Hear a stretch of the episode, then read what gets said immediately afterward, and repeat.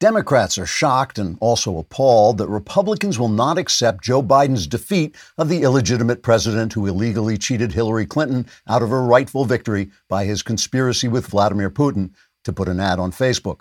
The Democrats are demanding that the racist, fascist, sexist, homophobic, stinkpot, dung faced Republicans embrace the new spirit of unity that has arisen since Biden toppled the filthy Hitlerian dictator foisted on America by deplorable traitors whose names should be recorded to ensure they're never able to show their faces in public.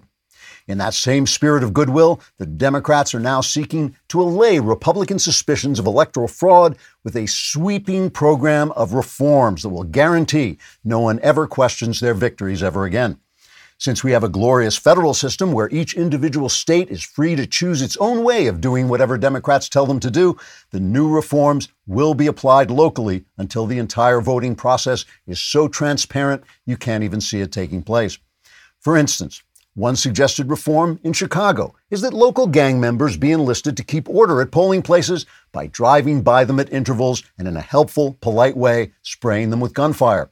Anyone who survives will then be able to freely cast their vote in whatever way the gang members tell them to. In Philadelphia, the voters will place their vote in an adorable receptacle shaped like a Minuteman, and when the Minuteman is filled, it'll be demolished and used for landfill while votes are counted in a secret location with tinfoil taped over the windows. In Detroit, voters will be bused to voting places, with Democrats boarding a bus marked with a D and Republicans boarding a bus marked with a sign saying, Next stop Tallahassee. With these and other reforms, Democrats hope to remove any doubts Republicans might have, and those doubts that remain are sure to be removed once they are put on Twitter. Trigger warning I'm Andrew Klavan, and this is The Andrew Klavan Show. I feel hunky dunky, life is tickety boo. Birds are winging, also singing hunky dunky doo. Shaped tipsy topsy, the world is zing. It's a wonderful day, hurrah, hooray! It makes me want to sing.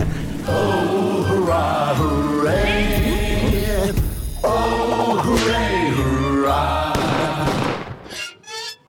The vast right wing conspiracy known as Klavanon continues right before your very eyes. We're not even trying to hide it. We're just right out there conspiring. In fact, if you want to see us conspire more, you can go on YouTube and subscribe to the Andrew Klavan channel. A lot of people are complaining that YouTube was shut down yesterday. That's because they're just trying to stop the Andrew Klavan channel from growing at the exponential rate it would be growing if you would just go on there and subscribe and hit the, the, the bell, the little bell, and we'll deliver fresh content, sometimes original content to your door. Uh, it, we will send our, our factotums to come to your house. Uh, they will. You'll want to check the silverware after they leave, but you will have the new content. Also, leave a comment, and if the comment is sufficiently ignorant and uh, bigoted, we will include it as just uh, an indistinguishable part of our commentary. Today we have from Chris Ritchie.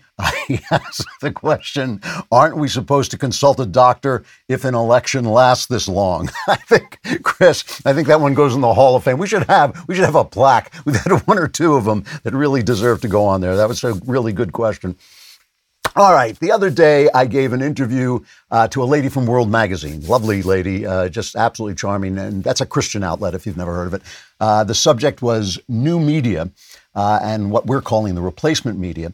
And I was talking with her about the fact that I didn't mind, as I've said to you before, openly leftist media like MSNBC, and that I could respect an honest leftist like Rachel Maddow. I actually think she's a person of integrity, even though I disagree with every word she says and probably every thought that goes through her mind.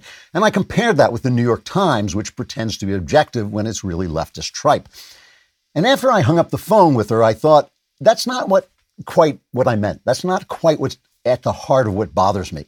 The problem is not dishonesty exactly. The problem is stolen authority. The New York Times was once a great newspaper. It really was. It was liberal, but it was built it built its reputation on thoroughness and fairness.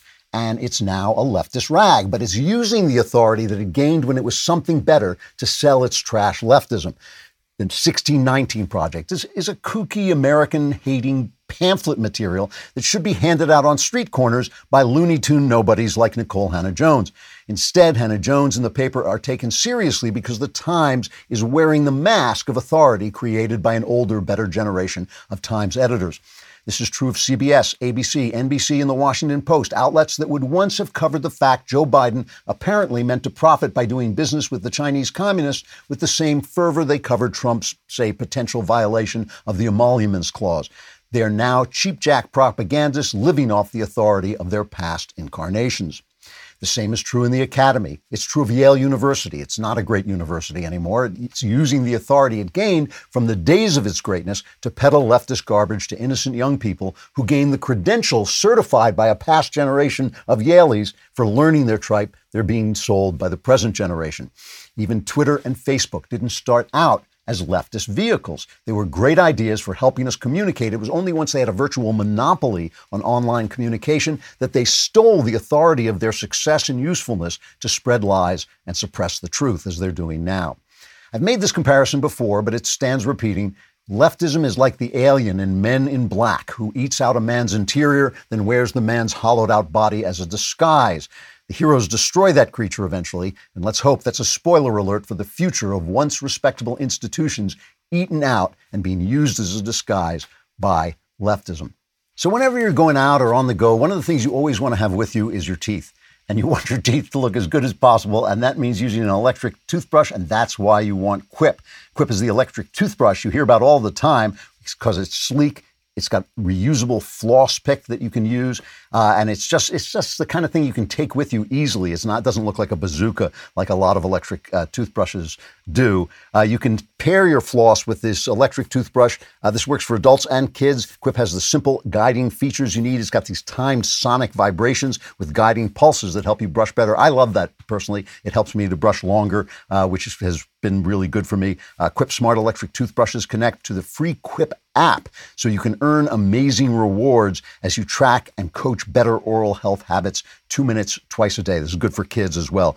If you go to getquip.com slash Klavan right now, you'll get your first refill free. That's your first refill free at getquip.com slash Klavan, spelled G-E-T-Q-U-I-P dot com slash Klavan. Quip is for better oral health, and it makes it simple. And I know you're I know you're thinking that who writes this copy? They tell you how to spell get quip. Anyone can spell get quip, but how? Oh how? Please tell me how do you spell Klavan? It's K L A V A N. No E's in Klavan. I just make it look this incredibly easy. So you know, I did an all access uh, last night, and uh, that's that is one of the my favorite things that I do. I love doing all access. That's where all access level subscribers can come on and ask questions directly, and we have you know pretty much a conversation. They're writing in the questions, but it, it, at least I, I get to hear what people are thinking and what they're worried about, which I really appreciate because I get sick of the sound of my own voice. I actually like hearing from you. That's why I like the mailbag uh, so much. And I, you know, I don't like to. I, I, know we at the Daily Wire we push for subscriptions a lot, and we have to because that's the way we uh, not just make a living, but it's the way we indemnify ourselves from pressure from the left. So it's important that you guys subscribe and support us. Then they can't touch us because we're uh, dealing directly with you. But I, I, the All Access has grown exponentially since uh, our daily our uh, election day coverage that brought in a lot of new subscribers, and that's bringing in a lot of new voices, which I love. And one of the things, to get to the point, one of the things that I'm hearing uh, is that a lot of people uh, are depressed. They're depressed by the results of the election, and uh, you know, I got to be honest, I don't blame them. Uh, this is our new president. This is Cut 11. and this is and this is even worse. Our vice president, Cut 10. Before the sun sets on her 16th birthday, she shall prick her finger on the spindle of a spinning wheel and die. so we're dealing with Sleepy and Maleficent. We've got two, two Disney characters are going to be entering the White House if things go as they seem to be going. Uh, so President, we got President Sleepy and Vice President Maleficent. We don't even know how long that arrangement is going to last. And I was thinking about, you know, I, I obviously I don't blame anybody for being depressed about that. I was thinking back uh, to the 1976 uh, presidential campaign. Uh, Gerald Ford was had been a, basically appointed to the office of the presidency. He got the office of the vice president after Spiro Agnew was chased out of his uh, of his office, and then Nixon resigned, and Ford became president. And Ford was a good guy. He wasn't a bad guy. He was just that typical face of the Republican Party, this kind of conformist, down the middle, uh, go along to get along face of the Republican Party. He was not the kind of conservative that people were crying out for after years of, uh, of um, you know, uh, uh, after feeling that basically we'd been robbed of a president, I guess I should say. And he lost in a very tough nomination fight. He beat Ronald Reagan, and Ronald Reagan lost. And so that and and at that point, people had abandoned Gerald Ford because he had pardoned Richard Nixon, and it was a tough defeat. You know, I mean, Ronald Reagan was kind of the hope of conservatives, uh, just like Trump was the hope of conservatives here. And Reagan uh, went off with his campaign staff, and he said to them, "We lost, uh, but the cause goes on."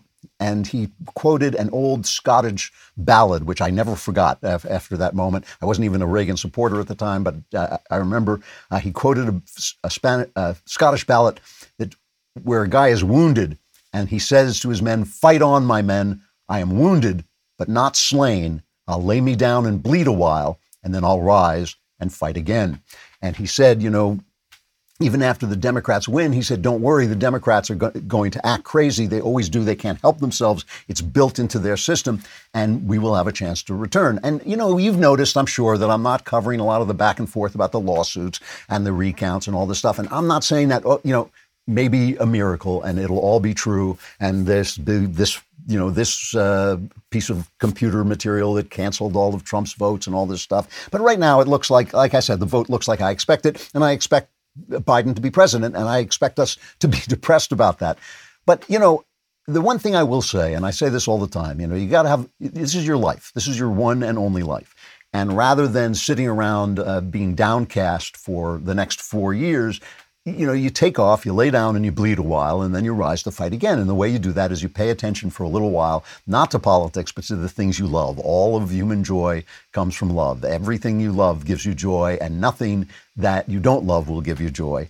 And the, the, more important the thing you love is, the more joy it will give you. I love doing puzzles. They give me a little joy. I love my wife. That gives me a lot of joy. I love God. That gives me fantastic, overwhelming joy. Uh, and that's the way that works. And so, you know, restore yourself, restore yourself, lay down and bleed a while, and then we will rise and we will fight again.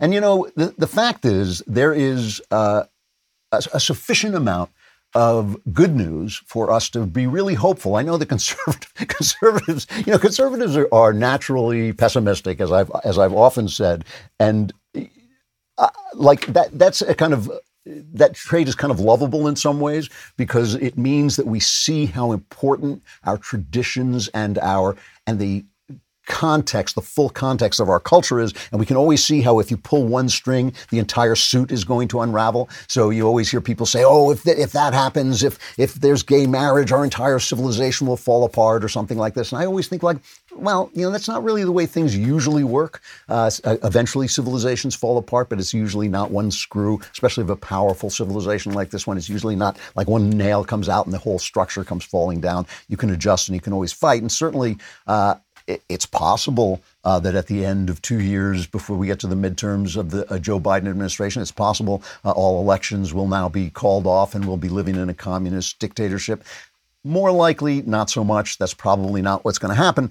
And some, you know, some things are happening that I kind of approve of. First of all, there's going to be a hand recount in Georgia, and people are saying, "Well, that's not certification of the the votes." And I understand that, but still, uh, it's important to have uh, to establish that these votes are what they are and they were counted the way they were counted.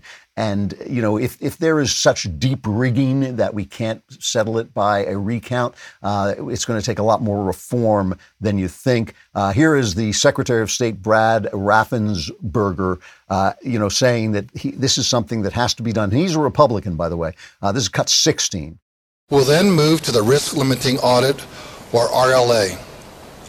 At 1 p.m. today, I will make the official designation of which race will be the subject of the RLA. At that time, I will designate that the RLA will be the presidential race. With the margin being so close, it will require a full by-hand recount in each county. This will help build confidence.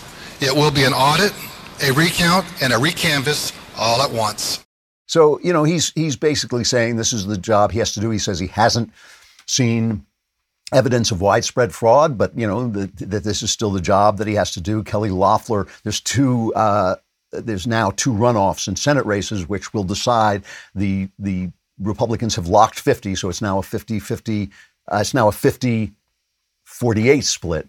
Uh, and this will dis- determine whether Republicans have a majority with which to thwart uh, radical governance from the left. Very important. One of these races is more hopeful than the other. Kelly Loeffler uh, lost to um, lo- lost, but she had a a fellow Republican in the race, uh, Doug Collins, who took 20%. So without him, I think she has a really good chance of getting back in. But obviously, the left is going to pour everything they've got in there, and we've got to pour everything we've got into it. But you know, the left, when you look at this, and I'm not, this is not whistling past the graveyard. This is real stuff. The left really took some hits. They took some hits in uh, California they poured so much money. Uh, you know, you always think of California as the leftist of the left states, uh, and in some ways it is. Uh, some cultural ways, certainly it is. But, you know, they poured money into the unions and Democrats uh, poured money into beating uh, Proposition 15 that would have eliminated. They've had this Proposition 13, which uh, keeps property taxes limited, and they've been trying to get rid of it ever since it was put in place. And Proposition 15 was their latest attack on it. Uh, they lost that. They lost uh, Proposition 22, uh, which was basically exempted gig workers like Uber drivers. This was this AB5 law. This is a, it's a terrible, terrible law that the unions want to shut down Uber and shut down uh, all the gig economy. And basically, they would not allow the voters stopped some of that from happening. Uh, they stopped the uh, attempt to get rid of uh, identity politics that they they want a they want to be able to bring back quotas.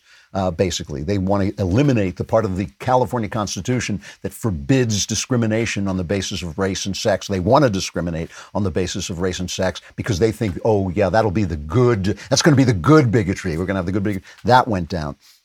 And you know, uh, I'm I'm not a big uh, Karl Rove fan. This is not a personal thing. I'm just not always convinced by his analysis. But he has some things that he's pointed out today. He says that 51% of Biden supporters voted more against Trump than for the Democratic candidate, while 79% of Trump's backers voted more for him than against Mr. Biden. That is a very very important stat because it confirms what we already knew that the people who support Trump really supported him, and the people who support Biden really hated Trump. So that Trump was the divisive figure here. He was the the thing that got people's uh, people excited. That's great, but a lot of people were excited against him. Not so great. But nobody is sitting around thinking, "Oh boy, oh boy, Joe Biden is president." Except I'm, hearing from friends in England who are saying that they're just uh, elevating him to the level of a saint, which is pretty funny. I mean, when you talk about a plaster saint, he is a plaster saint. He's actually a plaster figure. Uh, you know, and and Trump won 26% of non white voters. This is a huge deal. Uh, commentators on the left went crazy, says Karl Rove. He said one described these voters as distracted. A New York Times columnist found it personally devastating that many blacks and gays voted for the president, and Maxine Waters threatened them. Uh, and, and, you know, Kevin McCarthy, the minority leader in the House, uh, the Republican, obviously, he, he understands where this lies. This is uh, cut 18. You, the cycle, raised more money than any House Republican ever, more yes. than any of your speaker predecessors. What did you learn and how did you pull this off? Well, the best way to raise money is just let Nancy Pelosi and AOC talk. So you bring up a relatively junior member, Congresswoman Ocasio Cortez. Why do your people respond so vociferously to her? Well, she runs the floor. Wait, what do you mean by that?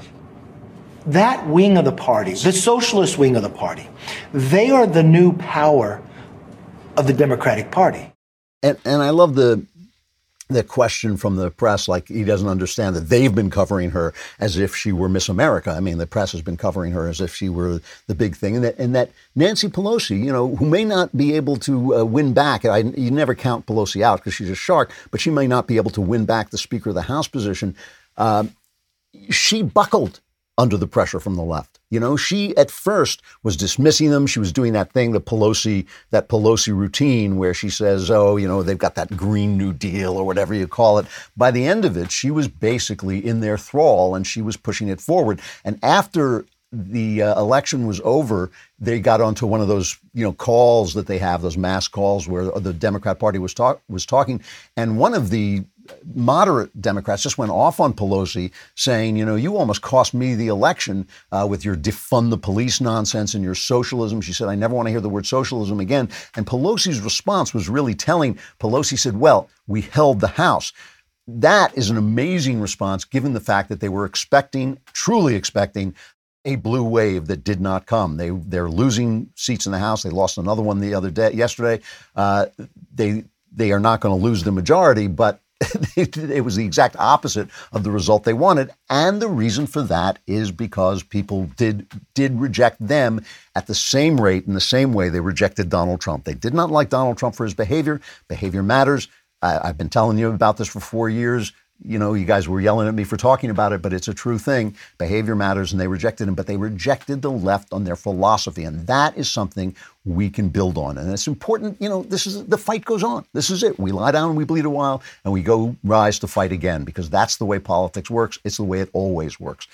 You know, I've been uh, talking to the Helix sleep people. I'm hoping they'll rename their great mattresses to Helix Lying Awake All Night uh, because some of you, uh, some who knows, some of you may want a Helix sleep mattress because it's so comfortable, it'll help you sleep. I don't have that problem since I never sleep, but it is so comfortable that it makes it easier to lie awake. What Helix does is they have this quiz that takes just two minutes to complete. It matches your body type and sleep preferences to the perfect mattress for you. Just go to helixsleep.com slash Klavan and take this two-minute quiz, and they'll match you to a customized mattress that will give you the best sleep of your life, or for those of us who really know how to live, it will give you the best lying awake of your life. Helix mattresses have a 10 year warranty. They're made right in America, and you get to try it out for 100 nights risk free. They will pick it up for free if you don't love it, but you will. Right now, Helix is offering up to $200 off all mattress orders at helixsleep.com slash Klavan. Get up to $200 off at helixsleep.com slash Klavan. So you'll feel great as you're lying awake at night asking yourself,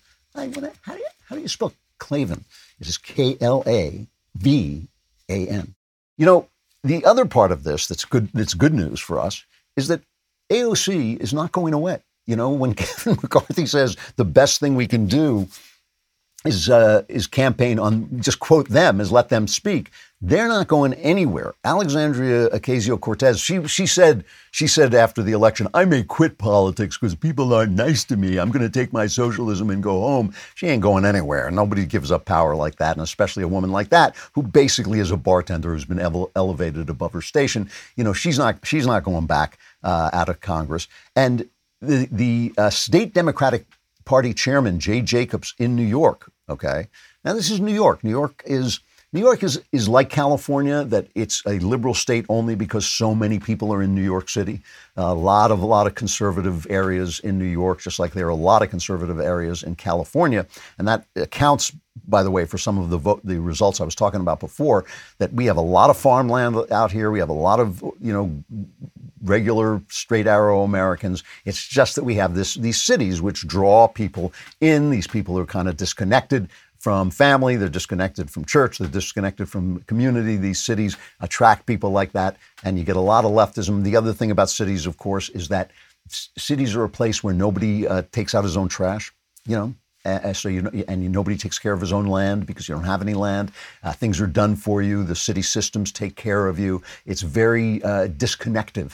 It is cities are very disconnected places. You don't have the same kind of community. You don't have the same kind of responsibilities. Uh, everything is kind of done for you, and you just focus on work. That's what cities are for. They're factories for creating workers, and at, at every level. And so you get a lot of lefties in cities. That's the way it works because they think the government is doing great, the government is fine. And it doesn't occur to them that sending that power away from the city and sending it out to the federal government is a way of uh, becoming less free. It also is amazing. It is just amazing when you look at San Francisco and see what a wreck it is.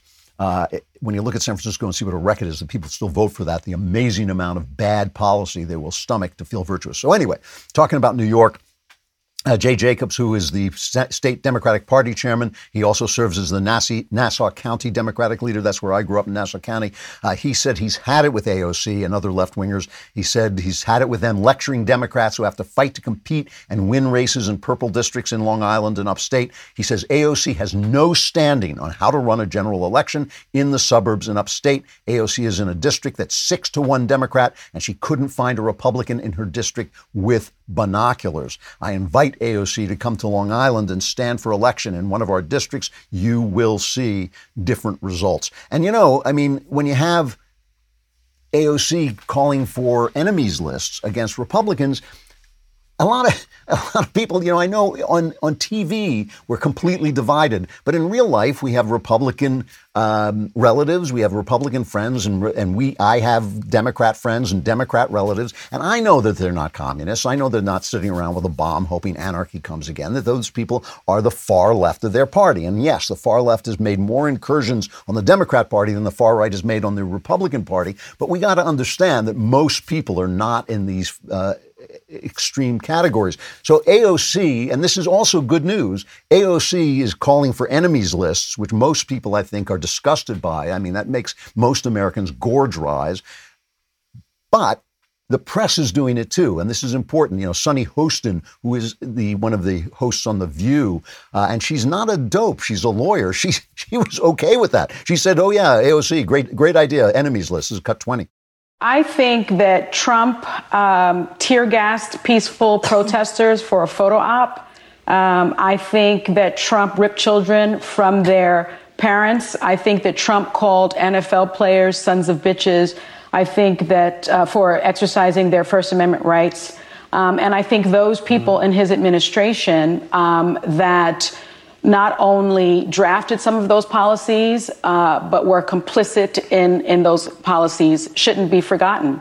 People like Kirstjen Nielsen, mm-hmm. people like Stephen Miller, people like Kellyanne Conway, people like uh, Vice President Pence, who uh, was woefully inadequate at, at his role of being the head of the coronavirus task force, and people like Ben Carson uh, and Betsy DeVos. Um, I, I, don't think that those people mm-hmm. should uh, be able to profit from their experience uh, within the Trump administration, no, no. and I don't think that they should be forgotten.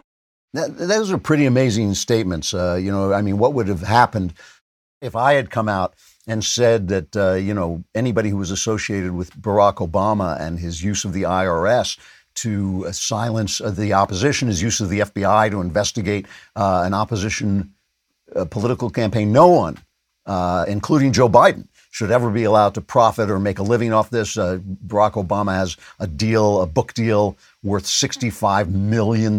He and Michelle have that deal. Uh, you know, uh, no, none of us, I don't, I don't think any Republicans were on the phone saying he shouldn't he shouldn't be allowed to do that. I mean, I don't believe he shouldn't be. Let him make his money. You know, like a, of course, as he would say at some point, you have enough money, but suddenly that's not true anymore uh, for for him personally. But you know, um, people are look people are looking at this. You know, we always think because we're conservatives, because we're pessimistic, we always look at these things and we think because people are saying it, that means other people are convinced. But one of the things this election has shown us, and this is important, one of the things it's shown us is that people are not convinced. They, they're not convinced by this at all, and uh, and and that's important. I mean, here's here's another one from our friend uh, Chris Cuomo uh, on CNN, basically threatening Republicans. Shame on them. A wax museum is less cold-blooded than these people are and let them know they are going to lose way more than this election. This matters. What they're playing at now matters. This isn't tax, don't tax. This isn't who lies, who doesn't lie. This is what lies at the heart of our democracy, and they know it. Hillary Clinton, say what you want, she promptly conceded, even though she spanked him in the popular vote. Why? That's what our system demands. Other Democrats swiftly came to terms with Trump's victory. this guy's got to stop taking those steroids. You know, I know he's a weightlifter, but he's got, you're going to lose way more than the election? Like what? Like what more than the election? I mean, these are the voices that are out there and they're not going away. Here's Rashid Tlaib. One of the reasons they lose, one of the reasons they lose among ordinary Americans are people like Rashid Tlaib, not just AOC, it's the whole squad is doing this to them. And here's what she said. This is cut one. But I mean, I was clear that me not being able to speak on behalf of uh, many of my neighbors right now, many of being which of black neighbors, means me being silenced and I can't mm-hmm. be silenced. They didn't they didn't elect me to be quiet. Yeah. And I exist. I'm there for a reason. I ran on impeaching this president. I ran on ending poverty. I ran on fighting back against corporate polluters. and you know overwhelmingly was elected, reelected. And that's, by the way, that is something I've talked about this on the right too. This is the uh, illusion of being a congressperson, the illusion of being a congressperson. This is what the uh, the Democrat in New York was saying about AOC is you're in this little district, you know, you're in this little place. You're not a senator, you're not representing an entire state, you're representing a neighborhood. And as we know, neighborhoods, people in, tend to flock together. You know, there's just a natural human trait, and we live around among people who are like us.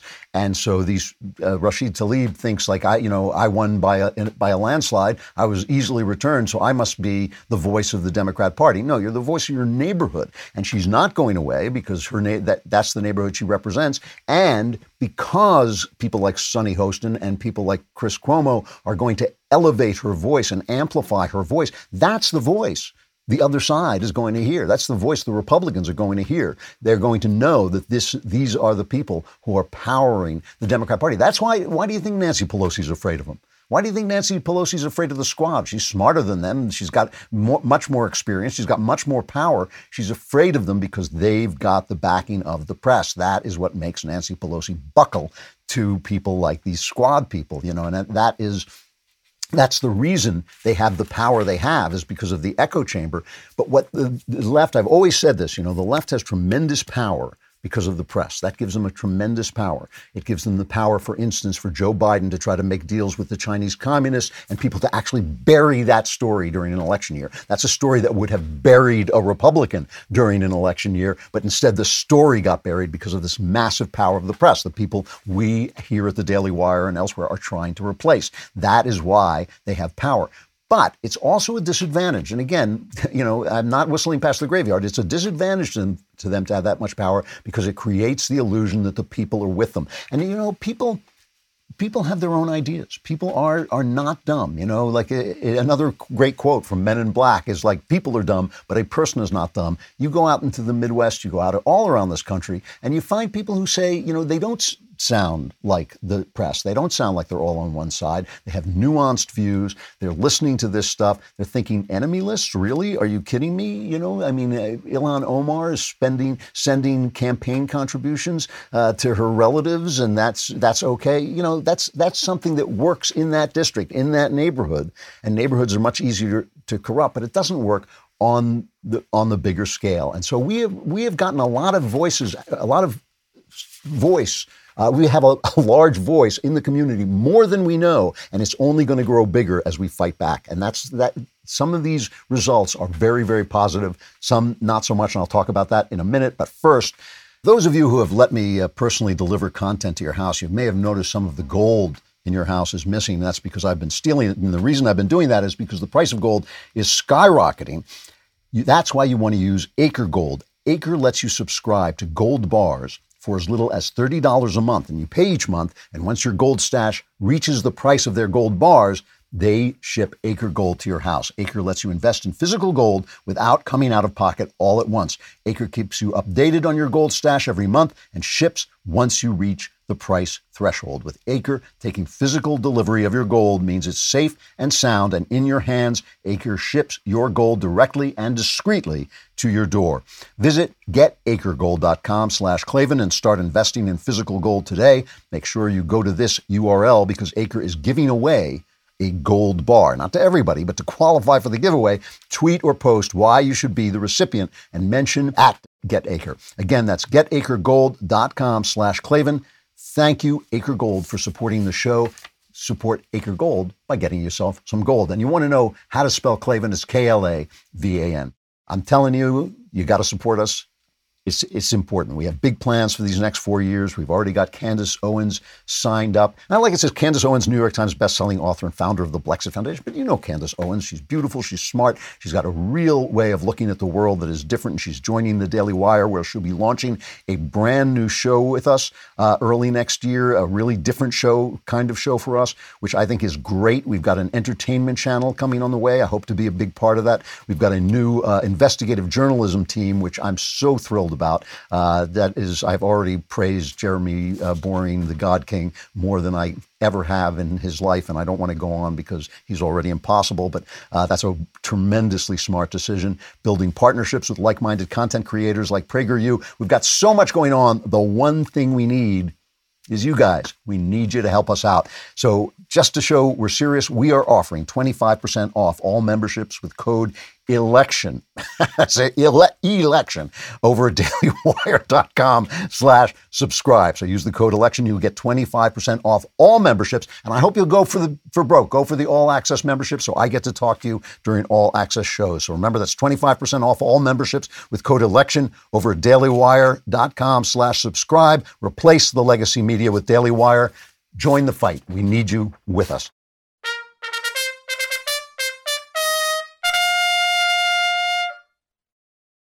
So, what are some of the things I fear? Because obviously we lost. We lost the presidential election, and that's going to be a real thing unless there's, uh, again, it can always be a miracle. I'm not trying to predict the future. I'm just telling you what it looks like to me at, on the ground right this minute. It looks to me like Joe Biden is going to be the next president of the, United States.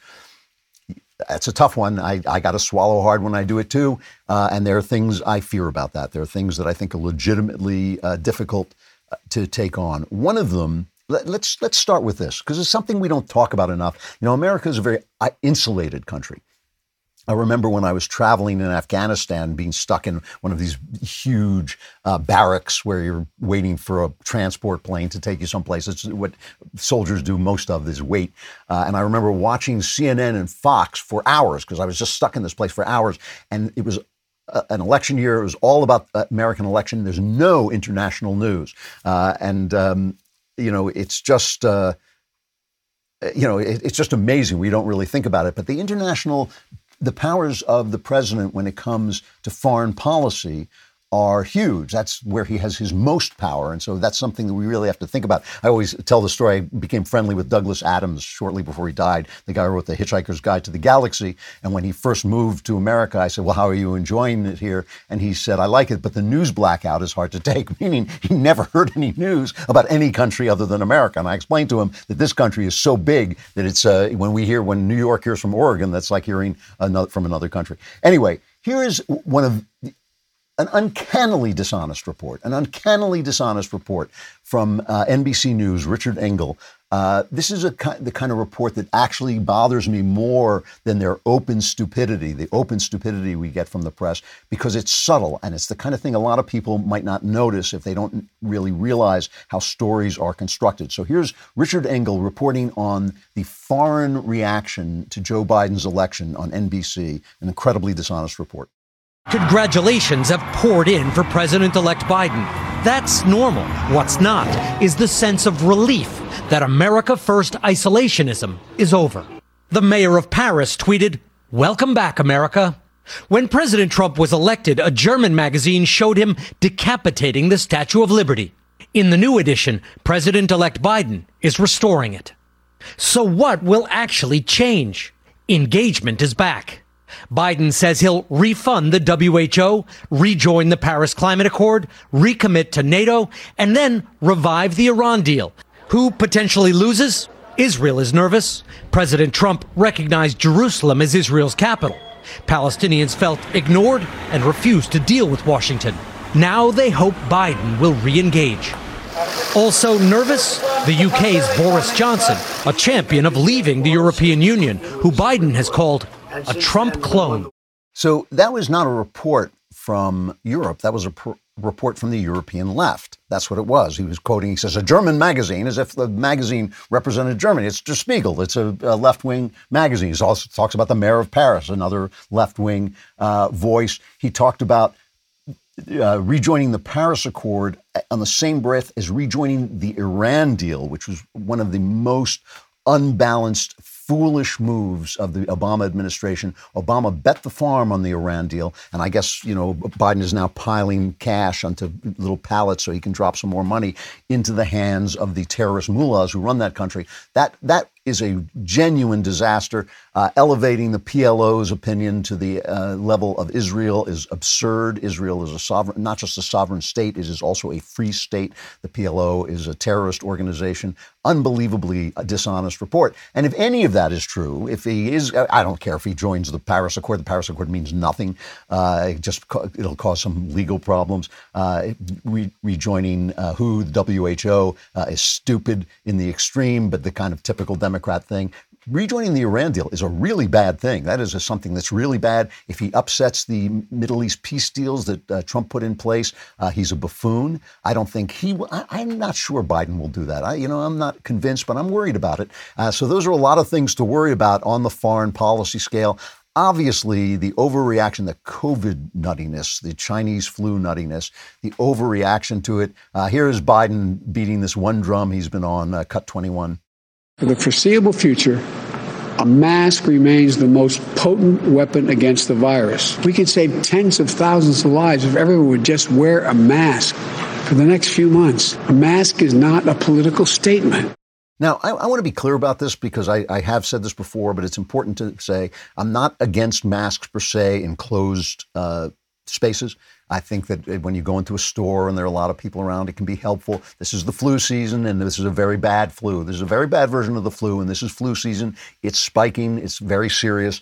Um, a lot of the reporting on it is dishonest, but we, we can expect in, in November, December uh, for a flu to get worse before the vaccine gets out there, the Trump vaccine, as we'll call it, the Trump scene, we'll call it, uh, before that gets out there. Uh, and so I'm not a, a totally against masks. What I'm against is mandates. I'm against mandates. And, you know, really, I think an American should be free to choose between living like Trump. And I, I say this as an, a guy who's probably uh, vulnerable to the flu. I think that saving the Klavan should be the first policy, not just of America, but really, I mean, isn't that something the whole world can agree on? Save the Klavan. Isn't that something we should all be thinking about and all doing? Uh, you know, so so it's not like I'm saying this. Uh, cavalierly, but I do think, eh, you know, if this is the last week of my life, I want to live it more like Donald Trump, who got the flu, tore off the mask, spit in the eye of death, and, walked forward. That's an American way to live instead of Joe Biden, where you just saw the top of his head from his basement window hiding away.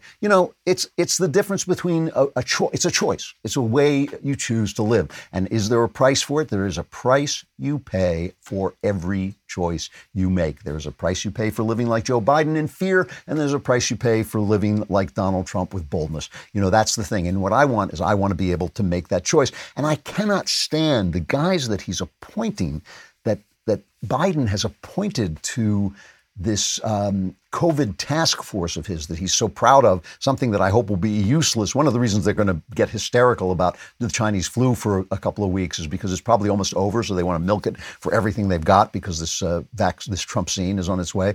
Um, the, this guy Zeke Emanuel, who is Rahm Emanuel's brother, uh, who is one of the ten advisory board members, he said this. He said he's one of the guys who, uh, an architect of the Affordable Care Act, which is absolutely awful. Um, and he wants to follow, in distributing the vaccine, he wants to follow the fair priority model, which calls for a fair international distribution of vaccine rather than what he and his co-authors characterized as vaccine nationalism. In other words, he wants other people, people in other countries, to get the vaccine, an American vaccine, before Americans get them. Um, you know, I, listen, I am completely against all kinds of violence, political violence. But if he should be tarred and feathered for saying that, you know, I would kind of say, gee, that's too bad. I mean, that's an amazing.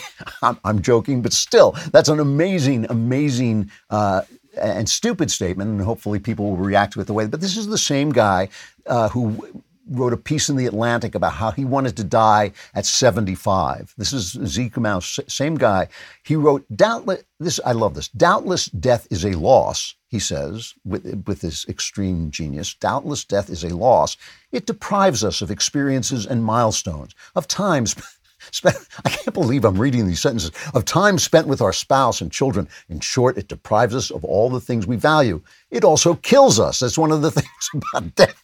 But here, he says, is a simple truth that many of us seem to resist. Living too long is also a loss. It renders many of us, if not disabled, then faltering and declining, a state that may not be worse than death, but is nonetheless deprived.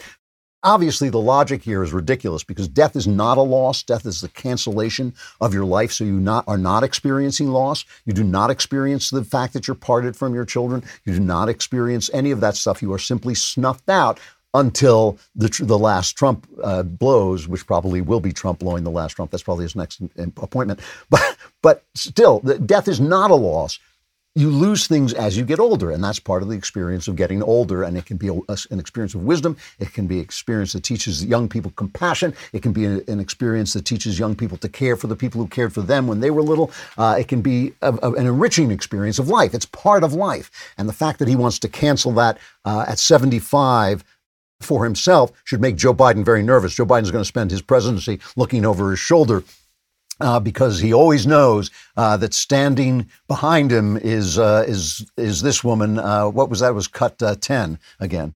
Before the sun sets on her sixteenth birthday, she shall prick her finger on the spindle of a spinning wheel and die. That's Sleepy and Maleficent. Uh, so any minute, Sleepy's got to be careful with Zeke Emanuel behind him. you know, and it, it, it's, it, I don't know, it's just kind of the Soylent Green uh, scenario. Another thing I worry about is immigration policy. I think I think that uh, Trump bobbled in immigration policy during the midterms when he overplayed his hand on that, thinking that it would help him win the midterm, going back to the old playbook of build the wall, build the wall. I don't think he built enough of the wall. I don't think that he uh, changed the law. This is the thing about immigration policy that drives me nuts. If we have an idea of what should be happening, right, pass a law. This is what legislators are supposed to do. This is why we call them legislators, pass a law. So I worry that Biden's just going to open the floodgates again and let people come streaming in. It means more crime. It means more uh, illegality. It means more deception. I, that's something I, I truly worry about. So there are things to worry about, and I understand it.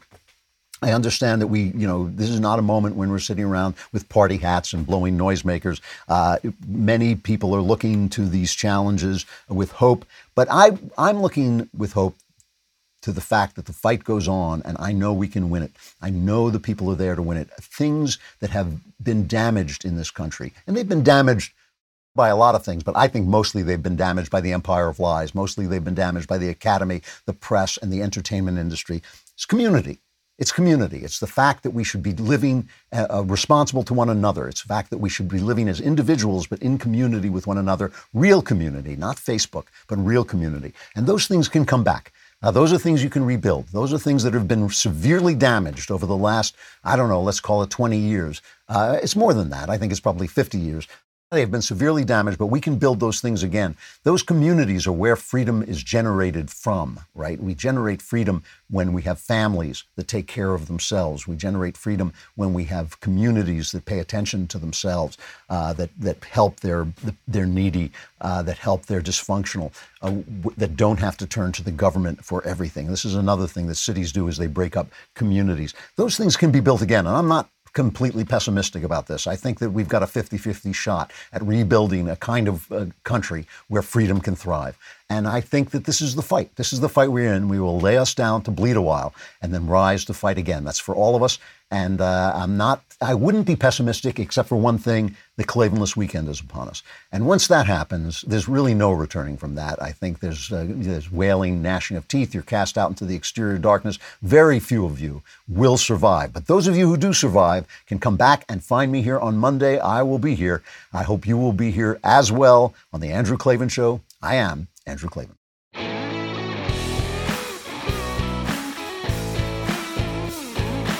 Hey, if you enjoyed this episode, don't forget to subscribe. And if you want to help spread the word, give us a five star review and also tell your friends to subscribe too. We're available on Apple Podcasts, on Spotify, wherever you listen to podcasts. Also, be sure to check out the other Daily Wire podcasts, including The Ben Shapiro Show, The Matt Walsh Show, and The Michael Knowles Show. Thanks for listening. The Andrew Klavan Show is produced by Robert Sterling, executive producer Jeremy Boring.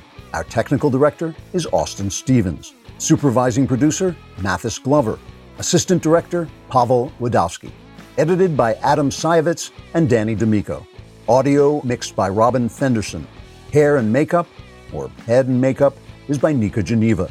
Animations are by Cynthia Angulo. Production assistants McKenna Waters and Ryan Love.